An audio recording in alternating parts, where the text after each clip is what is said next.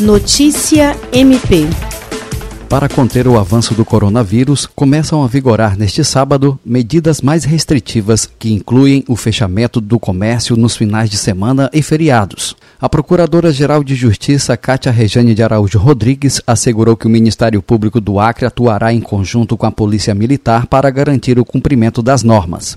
Ela declarou que o momento é gravíssimo e, se não tivermos essa compreensão, se não estivermos dispostos a fazer nossa parte, teremos dias ainda mais difíceis. Um dos focos da fiscalização é quanto ao uso de máscara recomendada pelos médicos para reduzir os riscos de contaminação. No Acre, o uso é obrigatório por lei, que estabelece multa de R$ 74,47 para quem for flagrado sem. Por causa do agravamento da pandemia, o MPAC propôs ao governo estadual a instalação de uma sala de situação que vai tratar ainda sobre outras crises enfrentadas pelo Estado, como o surto de dengue. O intuito dessa força-tarefa é organizar o trabalho, garantindo a celeridade na tomada de decisões. Jean Oliveira, para a Agência de Notícias do Ministério Público do Estado do Acre.